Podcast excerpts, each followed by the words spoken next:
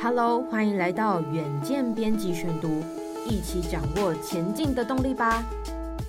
各位听众朋友，大家好，欢迎收听编辑选读。今天要为大家选读的文章是：疫情过后，护理师更没有人想做了吗？五月十二号刚过国际护士节，但是今年国内统测护卫类报考人数竟然创下十四年的新低，就连国立大学也在榜上。为什么疫情一过，就更没有人想要做护理师了呢？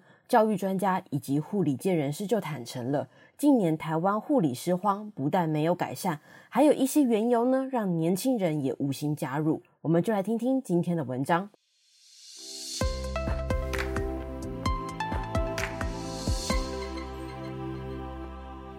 台湾护理闹人才荒已经是长期的现象，但是疫情以来竟然变得更糟。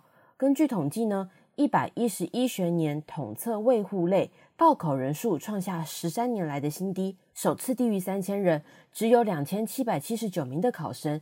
至于今年呢，一百一十二学年统测卫护类考生数量更是持续探底，只有两千四百人。此外呢，也可以从全国大学护理系招生率严重不足看到清楚的轮廓哦。根据教育部一百一十学年度的全台二十九所大学护理系大一新生注册率的数据来看，只有十四所的学校注册率超过八成。也就是说呢，另外超过半数的护理系、护理学系出现严重招生不足的情况，就连国立大学也沦陷。其中啊，中山医学大学护理学系的注册率只有三十六点二九 percent。另外一项调查呢，更凸显护理人才缺口的严重恶化。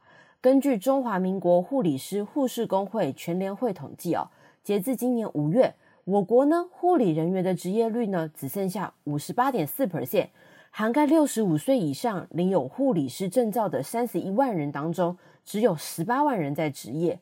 为什么明明缺工，却越来越没有人想要做护理师呢？长期关注大专议题的大学问网站执行长魏佳慧就分析了，这三年来呀，不论是普大或是科大的护理系报考人数和注册率双双的降低。除了大环境的少子化问题以外呢，疫情冲击更导致护理人力不足，长工时、高压还有低薪的血汗医院刻板印象。让高中职生呢，在选填志愿的时候呢，也就却步了。另一个因素呢，就跟产业还有环境有关。从一百零九学年度开始呢，资通讯相关科系增加五 percent 的招生名额，加上产业前景啊一片欣欣向荣，提高了自然组考生选填志愿的意愿，进而排挤了包括医药、生物科技、数理化科系。护理系呢，自然也逃不掉这波的冲击哦。近年呢，即使政府开设护士后护理系，但是以每年招生数量约三百人来看，仍然不足以应付节节攀高的护理人才缺口危机。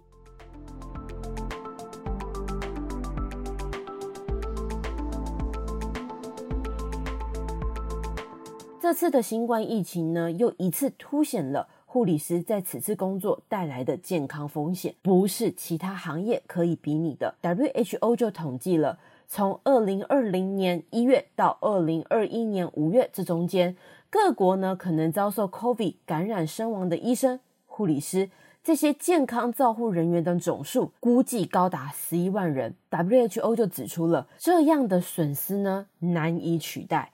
也因此，卖命工作是否会有更好的薪资福利保障，是许多国内护理师近年关心的重点。如果没有合理的回馈，试问谁会想要入行呢？那么显然呐、许多民众呢，虽然感念国内医护人员的热血协助，但是摆在眼前的就是工作条件不佳，依旧呢无法成为学生选填志愿的主要考量。护理师护士工会全联会理事长纪淑静就分析了。护理工作经常是处在高风险、高压力、工时过长、过劳以及低薪的环境，自然会留不住新进的人力。台湾护理人员年资平均只有六点五年，护理工作被认为是工作条件差的行业，甚至有社会地位不受尊重的情况。因此啊，工作环境以及条件的改善是当务之急。纪淑静就认为了，合理的劳动条件是关键。像是降低全日护病比、全日平均护病比应该调整为三班护病比等等呢，呼吁政府呢应该要有积极的作为。那么呢，记者也采访到了台湾护理学会副理事长蒋丽琪，他则这么认为：台湾的护理人员薪资待遇低于国际，可能呢会造成国内护理人才的流失。那么对此呢，有声浪呢就提出了改善护理从业人员的薪资，获得朝野立委的支持。那么多少年薪是目标呢？大约是年薪七十万元的水准。那么护理人才荒不仅影响当下。对台湾未来的发展呢，更可能带来致命的打击。面对我国啊人口高龄化的趋势，二零二五年即将步入老年国家，对于护理人才的需求呢，只会增加不会减少。全国上下在面对护理人才缺口、国安等级的危机同时，这项投资呢，不仅不能少，也少不得，甚至应该要加码超前部署才合理。国家应该要有清楚以及稳健的政策配合。这场国家人才危机，教育部、卫福部以及国发会都要带头动起来。以上就是今天的编辑选读。如果你喜欢远见 On Air，欢迎赞助或是留言给我们。如果你想了解更多细节，欢迎参考资讯栏的连接。最后，请大家每周锁定我们，陪你轻松聊财经、产业、国际大小事。下次再见，拜拜。